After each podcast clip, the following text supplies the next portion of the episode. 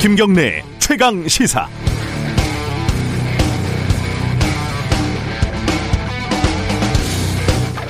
드디어, 어, 드디어라는 단어가 꽤 적합한 것 같습니다. 드디어, 마침내 트럼프 대통령이 코로나에 걸렸습니다.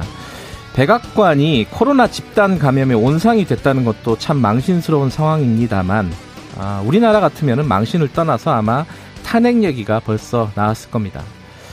마스크 쓰는 사람들을 조롱하고 거리두기도 뭐도 없는 대규모 실내 행사를 강행하고 코로나는 아무것도 아닌 척 연기를 해왔던 트럼프 대통령이 감염이 된 건 어찌 보면 당연한 일인 것도 같습니다. 일반적으로 코로나에 감염이 되면 걱정되는 게 자신의 건강보다 주위 사람들에게 끼칠 민폐가 더 크다. 이런 조사 결과도 있었지요. 하지만 트럼프는 그런 게 없는 사람처럼 보입니다. 세상이 내 중심으로 돌아간다고 믿는 권력자. 공감력이라고는 0%도 없는 아니 공감력 자체가 필요 없는 캐릭터. 이런 정치인이 우리가 아니라 미국의 대통령이라는 게 다행이기도 하지만 그럼에도 미국의 대통령이라는 게 또 불행이기도 합니다. 물론 우리 땅에도 생긴 건 많이 다르지만 수많은 작은 트럼프들이 있다는 건 굳이 비밀이 아닙니다. 빠른 쾌유를 빌겠습니다. 어, 트럼프를 위해서가 아니라 우리를 위해서요. 10월 5일 월요일 김경래 최강 시사 시작합니다.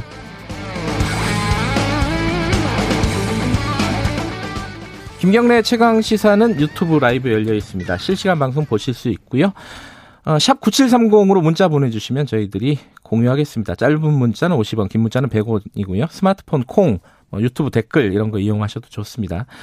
어, 의견 주시는 분들 중에 특별히 이번 주는 10분을 추첨을 해서 매일매일 어, 커피 쿠폰 드리니까 많이들 참여해 주시기 바라겠습니다.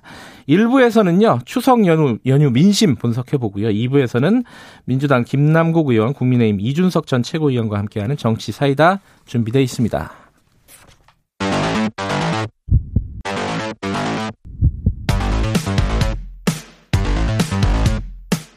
오늘 아침 가장 뜨거운 뉴스.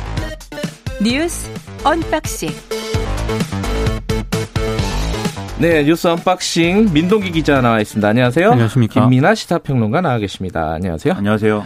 두 분 다 추석 잘 쇠셨습니까? 민동기 기자도 무사히 무사히 잘 쇘고요. 고양이를 새로 키우셔가지고 많이 힘들다는 했는데요. 정신이 없습니다. 김민아 기자는 아 평론가는 약간 감기 기운이 있는 것 같기도 하고 그래요. 감기라니요. 무서운 말씀을. 제가 이 나훈아 콘서트에 감명을 받고 득음을 네. 위해서 집에서 노력을 하다가 예, 목이 좀 갔습니다. 네. 예. 트럼프 대통령 얘기 잠깐 해보죠. 그, 그 보도를 보면 좀 헷갈려요. 건강이 괜찮다는 건지 아니면 위험하다는 건지 이게 약간 좀 헷갈리는데 김민아 기자가 먼저 보도 좀 정리해 주시죠. 네, 기자는 뭐 그만둔 지 오래됐는데 아무튼 그 이 현지 시간 2일 날 코로나19 확진 사실이 공개가 됐고 월터 리드 군 병원으로 이송이 됐습니다. 네. 아, 이 트럼프 대통령뿐만이 아니라 공화당 소속 상원의원 3명 그리고 힉스 호프 등의 측근들도 다 확진이 됐는데 예. 지금 코로나19 위험군 아닙니까? 예, 고령이고 그다음에 190cm에 약 110kg 음. 예, 상당한 거구이기 때문에 위험군인데 이 마크 메도스 백악관 비서실장이 대통령의 지난 24시간 이 vital sign이 매우 걱정스러운 상태였고 음. 뭐 이런 얘기를 쭉 해서 네. 아 뭔가 위험한 상태였던 거 아니냐 이런 해석이 나왔고 산소호흡기도 이제 썼다라는 얘기가 또 나오면서 여러모로 이 얘기한 것보다는 얘기가 되던 것보다는 상당히 심각한 상황 아니었냐 이런 얘기들이 음. 나왔는데요. 일단 의료진은 이 렌데시비르하고 임상이 진행 중인 단일 클론 항체 약물을 투여했다 이렇게 밝혔고 그리고 이 과정에서 어좀 어, 오늘까지 나온 얘기를 종합을 해보면 산소호흡기를 이제 썼다든지 좀 위험한 상황을 연상할 수 있는 그런 얘기들을 좀 하기도 했습니다. 다만 이 약물을 투여하고 나서 이제 상당히 이제 회복이 됐다 이 얘기를 하고 그다음에 트럼프 대통령도 이 병원에 입원한 직후에 이런 얘기들이 막 나오면서 미국 언론들이 상당히 우려된다는 기사를 쓰니까 자신이 직접 등장하는 동영상을 찍어서 네. 어, 트위터에 이제 올렸죠. 예. 그 트위터 영상을 보면은 의외로 상당히 건강해 보이는데 다만 미국 언론들은 그걸 보면은 상당히 수척해 보이고 목소리도 좀 갈라진다 이런 음. 평을 하면서 역시 좀 힘들었던 거 아니냐 이런 평가들이 나오고 있죠. 그 동영상에서 I'll be back. 그렇죠. 네, 돌아오겠다. 그리고 이제 오늘 또 나온 속보를 보면은 이르면 이제 내일 퇴원할 수 있다. 의료진들이 이렇게 얘기를 하고 있고 그리고 트럼프 대통령은 병원 앞에 이제 잠깐 나와서 지지자들에게 손을 흔든다든지 음. 이런 거의 이제 미국의 나우나와 같은 그러한 모습을 또 보이기도 했다고 합니다. 아니 근데 내일 퇴원 가능하다는 보도가 이게 우리 같으면은 아무리 짧아도 2주는 걸리잖아요. 그렇죠. 이게 좀 특이하더라고요. 그죠? 그러니까 그, 음. 그 워낙 미국 언론들이 예. 심각하다 상, 상황이 심각하다라고 보도를 하니까 그래서 아마 션 콜리 주치 등 의료진이 이제 기자회견을 열었더라고요. 예. 그런 언론의 보도를 감안한 기자회견인 것 같은데 예. 나아지고 있다. 현지 시각으로 5일 퇴원을 할 것이다. 이렇게 밝히면서 CNN 방송 등이 보도를 한 거거든요. 예. 근데 이거 이 그 주치의 뭐 기자회견이라든가 트럼프 네. 대통령이 자신 괜찮다 이런 발언들을 어느 정도 신뢰를 할 수 있을지는 솔직히 잘 모르겠습니다. 그러니까 방금 말씀드린 이 비서실장이 네. 상황이 좀 안 좋았다라고 음. 얘기한 것 자체에 대해서 트럼프 대통령이 크게 화를 냈다. 뭐 이런 보도도 있고요. 아 그래요? 지금 코로나19 음. 때문에 자신이 뭔가 약해지는 것처럼 보이는 거를 굉장히 경계하고 있기 때문에 좀 빨리 회복됐다. 아, 그래서 코로나19는 사실은 내가 얘기했던 것처럼 별것이 아니다. 음흠. 역시 바이러스조차도 어, 중국에서 온 것은 미국을 이기지 못한다. 이런 주장을 하기 위해서 지금 빠른 회복의 아. 어떤 모습을 만들어 가려고 하는 것으로 보이는 거죠. 확진 판정을 받고 그 군 병원에서 영상을 올렸잖아요. 네. 근데 그 영상에서도 마스크를 안 쓰더라고요. 네. 그 보면은 그 비서실장도 기자들하고 얘기하고 이런 걸 보면은 원래 이제 비서실장이 가장 밀접 접촉자일 거 아니에요, 그죠? 네. 그럼에도 불구하고 격리를 안 하는 걸 보면 방역 지침이 우리랑 좀 다른 것 같기도 하고 아니면 안 지키는 것 같기도 하고. 근데 미국도 네. 기본적인 방역 지침이 물론 있죠. 사회적 네. 거리두기 해야 되고 마스크 착용해야 되고 그리고 확진자의 경우에는 아마 우리와 유사하게 음성 이 판단이 두번 음. 이상 나와야지 뭐 되고 뭐 이런 기준들이 있을 겁니다. 음. 근데 지금 대통령이기 때문인 것인지 다른 어떤 특례가 적용되는 것인지는 모르지만 지금 일단 퇴원을 하게 된다면 백악관에 가서 치료를 받게 하겠다라는 아, 거거든요. 아, 백악관에서 그렇죠. 그럼 백악관에서 격리를 유지하면서 뭐 치료 약물을 투여를 받는 것인지 아니면 특별한 어떤 무슨 뭐 어떤 조치를 취해서 트럼프 대통령이 그 격리된 상태에서 선거 운동이 가능하게 뭐 한다는 것인지 그 네. 후속 조치가 뭐냐는 어뭐 기대가 뭐 되는데 뭐 지켜봐야 되겠죠.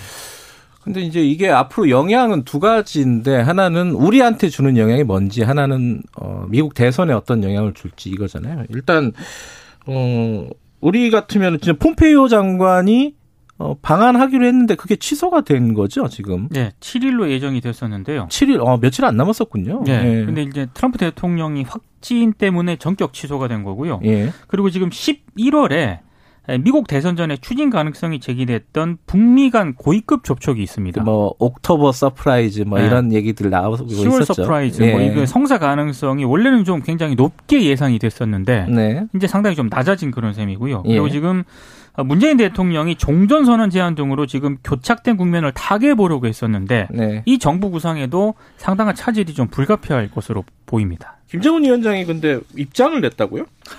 입장이라기보다는 이제 위로전을 보냈는데요. 아, 위로전. 그래서 뭐 예. 뭐 코로나 바이러스로부터 빨리 회복되기를 기대하고 뭐 이런 얘기들이죠. 아마 예. 그 전에도 트럼프 대통령하고 뭐 20여 차례 친서를 주고받으면서 싸운 여러 가지 음. 이제 미사 요구들이 있었는데 그런 미사 요구들의 연장선에서 어쨌든 보낸 친서이고 역시 정상 간의 이런 친분은 뭔가 마지막 카드를 위해서 여전히 남겨놓는다는 게 북한의 방침인 것 같습니다. 다만 이제 10월 10일 날이 이, 이 조, 북한 조선노동당의 창건일이거든요.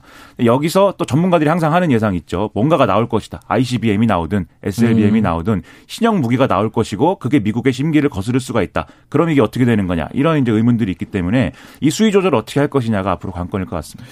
미국 대선 얘기 잠깐 짚어보면은 지금 그 코로나 이후에 어 격차가 좀 벌어졌잖아요. 바이든하고 벌어졌죠. 어, 벌어졌는데 이게 과연 요번 상황이 어, 대선에 어떤 영향을 미칠까 여러 가지 말들이 나오고 있죠. 그렇죠. 이 트럼프 대통령이 뭐 앞에서 말씀하신 대로 코로나19 별거 아니라고 주장해 왔는데 본인이 걸렸기 때문에 네. 그리고 계속 이런 방역 지침을 이제 업신여겨 왔기 때문에 소홀히 해왔기 때문에 그것에 대해서 이제 지지율이 당장은 이제 떨어질 겁니다. 당장 이제 악영향인데 그리고 네. 이전에 이미 TV 토론에서부터 규칙을 하나도 지키지 않고 나 상대 후보의 어떤 말을 다 끊고 뭐 이런 모습을 보였기 때문에. 이미 분위기 안 좋았거든요. 그런데 이렇게 만약에 조기에 회복이 돼서 어, 음. 더군다나 이 바이러스의 어떤 영향 이런 것들을 역시 중국이 나빠 뭐 이런 걸로 이용을 하면서 역시 코로나19는 별게 아니고 나 트럼프는 상당히 강한 사람이야를 어필을 하면 트럼프 지지층이 역결집할 수도 있고 그걸 통해서 오히려 실정을 만회할 수도 있다 이런 얘기가 지금 미국 언론에서는 이제 나오고 있는 그런 상황이어서 상당히 그것도 신기한 일이다 이런 음. 생각이 들고요. 그다음에 만약에 이런 시나리오가 아니라 트럼프 대통령이 통치 능력을 상실 한다든지 거의 유고와 다름없는 상황이 된다라고 하면 그러면 미국의 지금 선거제도는 간선제 아닙니까? 지금 당장 11월 3일 날 하는 선거는 각 주별 선거인단이 누구에게 투표할 건지를 결정하는 선거거든요. 요식 절차가 있습니다. 12월 14일 날 직접 이 선거인단이 아, 직접 투표하는 절차가 있어요. 음. 근데 그 사이에 만약에 트럼프 대통령이 유고가 된다든지 통치 능력을 상실하면 이 선거인단이 투표를 해야 되는 거냐 말아야 되는 거냐 음흠. 그런 문제가 발생을 하고 투표를 만약에 안 해서 과반 달성이 안 될 경우에는 하원에서 그러면 대통령을 뽑아야 되는데 하원에서는 또 머릿수로 뽑는 게 아니라 주별로 한 표를 행사합니다. 그래서 음. 해당 주에 해당하는 하원 의원들이 모여서 우리 주는 누구에게 투표할까를 또 서로 토론을 해야 돼요. 네. 그러니까는 미국식 민주주의의 한계를 시험하는 이런 상황을 코로나19가 만들었다. 네, 이런 얘기입니다. 지금 상황으로 봐서는 그렇게 위중해 보이진 죄송합니다. 안, 않은데 어쨌든 뭐 상황은 지켜봐야겠죠. 네. 어, 추석 연휴 기간에 강경화 장관이 언론에 계속 등장을 했습니다. 이 배우자가 미국 여행을 갔다. 근데 어, 그 요트를 사러 간 거다. 뭐 이런 얘기죠, 그죠? 정리하면. 그러니까 이게 KBS가 보도를 한 내용인데요. 아, 그랬군요. 예. 예. 그 남편이 이일병 그 연세대 명예교수거든요. 지난 3일 인천국제공항에서 미국행 항공편에 탑승을 했습니다. 근데 이제 KBS 취재진이 이 사실을 좀 파악을 하고 공항에 갔습니다. 아, 가서 인터뷰를 했군요. 인터뷰를 했어요. 네. 왜 출국 가냐 이렇게 물으니까 이 교수가 그냥 여행 가는 거다 자유여행 이렇게 얘기를 하면서요. 예. 어, 지난달 자신의 블로그에 또 뉴욕의 한 선주로부터 요트를 구입을 해서 카리브해까지 항해할 계획이라면서 굉장히 상세하게 블로그에 또 올렸더라고요. 예. 그러니까 이제 비판이 제기되는 대목은 지금 외교부가 코로나19 확산 방지를 위해서 전 세계를 대상으로 여행 자제를 권고한 상황인데 네. 현직 외교부 장관의 남편이 이런 조치를 좀 무시한 것 아니냐 이 음. 비판이 제기되는 대목은 이 지점입니다. 네. 뭐 여기에 대해서 강 장관 입장은 뭔가요? 일단 강경화 외교부 장관은 이것을 남편이 이제 오래 계획을 했고 미루고 네. 미루다가 간 것이어서 귀국하라고 얘기하기도 좀 어렵고 이런 상황에 대해서 본인이 모르고 있는 것도 아니고 또 설득을 해보려고 했는데 네. 결국 본인이 그렇게 결정을 했고 그래서 어쨌든 송구하다 이런 얘기를 수차례 이제 했습니다. 네. 근데 다만 말씀하신 것처럼 이른바 사회 지도층이 예, 모든 국민들이 지금 고통을 분담하고 있는 상황에서 본인의 어떤 즐거움만 이렇게 찾아간 것이 과연 올바른 것이냐 이런 의문들이 있는 것이고요. 그래서 연말에 개각을 하게 되면 지금까지 사실은 뭐 여러 가지 문 제가 있었거든요. 강경화 장관이 뭐 다주택자다 뭐 이런 얘기도 있었고 그다음에 네. 지난번에 뉴질랜드 외교관 성추행 사건 이런 거에 대해서 제대로 대응을 못했다 음. 이런 것도 있고 해서 이 원래 강경화 장관은 뭐 임기 끝까지 가는 장관이 되지 않을까라고 예상을 했지만 개각 대상에 포함되는 어떤 계기가 되는 거 아니냐 이런 우려도 있고 합니다. 다만 제가 말씀드리고 싶은 거는 뭐 이렇게 항해를 하고 바다를 이렇게 멋있게 가고 싶을 때는 어, 그럴 때는 가상 세계를 이용하시면 그것이 유용하다는 말씀 제가 꼭 드리고 싶습니다.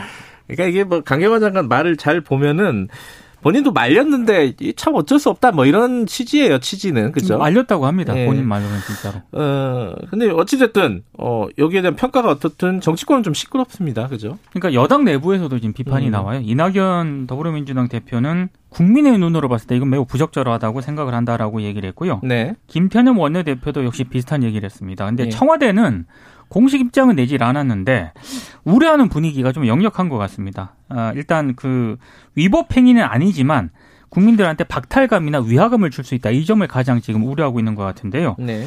어, 청와대 참모진 일부에서는 굉장히 강 장관이 먼저 사과해야 된다라는 입장을 내부 회의에서 또 격하게 또 개진을 했다고 합니다. 네.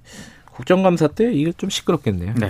또 요트가 보통 고급이 아닌 것처럼 보여서 말이죠. 예. 이게 그냥 바다에 떠 있는 요트 정도가 아니라 아, 우리가 영화에서 보는 요트 있지 않습니까? 예. 내부에서 뭐 살기도 하고 그런 대단한 요트여서 저는 꿈꿔본 적도 없는 것이기 때문에 네. 정치적 문제가 될 것 같습니다. 카리브해까지 항해할 정도의 요트면 굉장히 비싼 요트죠. 아 카리브해로 가려고 했던 거예요? 본인 블로그에 그렇게 써 있었어요. 아, 네. 그 연안은 쭉 여행을 하는 것이고 그리고 이 모든 계획과 이 모든 구매 시도의 어떤 기록 이런 것들을 전부 블로그에 이제 올려놨기 아, 때문에 블로거시군요. 그렇죠. 모든 언론이 붙어서 이 블로그를 네. 지금 탐색을 하고 있습니다. 예.